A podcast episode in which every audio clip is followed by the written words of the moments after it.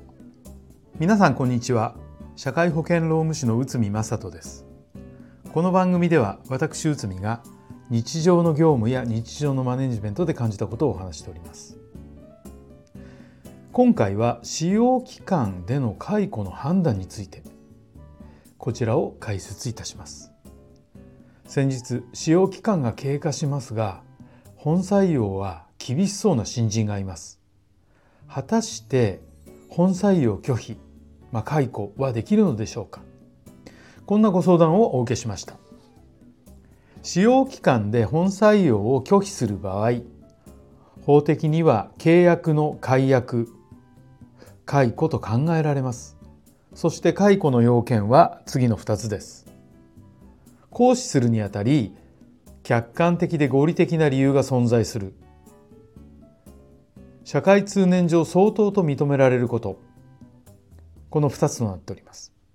この要件を満たすのは厳しいと考えられ、本採用拒否や解雇を躊躇される会社が多いのも事実です。しかし、社員として厳しいものを雇用し続けることは会社にも他の社員にも、そして本人にも厳しい選択となる可能性が高いです。では、どんな場合に解雇ができるのでしょうか。これに関する裁判があります。空調服事件、東京高裁平成にじゅうはちねんはちがつです。会社は、えーと、A さんという方をパート社員として採用し、複数の企業で総務およびの業務をこなした、こなしていた経験を生かして、労務管理や業務、経理業務などを担当させる目的で採用しました。えー、秘密情報等の管理や配慮ができる人材として採用しております。採用後いっかげつかんは使用期間として、能力、勤務態度、健康状態について不適切と認められた場合は採用を取り消すとしていました。入社後、会議の場で A は突然決算書は誤りと発言しました。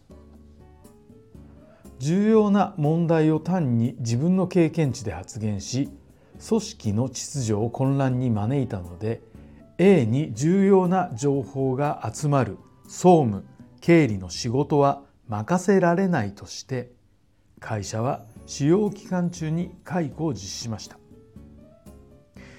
A は解雇は不当として裁判を起こしたのです。一審では A の主張が認められましたが、その後裁判は高裁へと移っていきました。そして高裁は次の判断を下しました。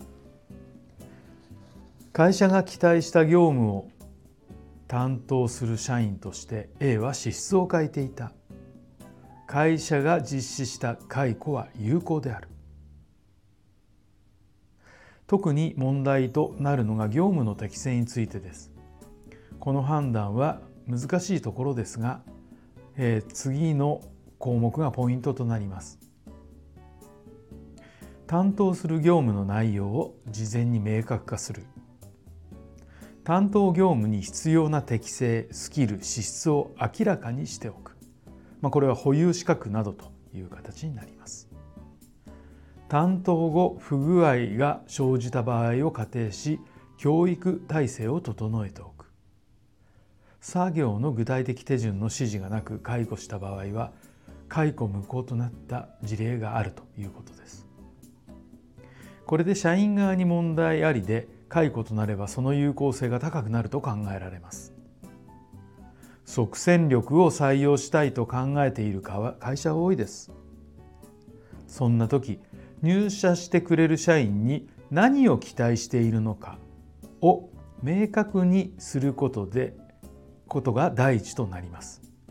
もし入社したものが会社が期待する人材に合致しない場合、そのことが明確になっていなければ、解雇や採用拒否を行うことは難しいでしょう。逆に、これらが明らかとなっていれば解雇も可能となってくるのです。はい、えー、今回は使用期間での解雇の判断についてこちらを解説いたしました。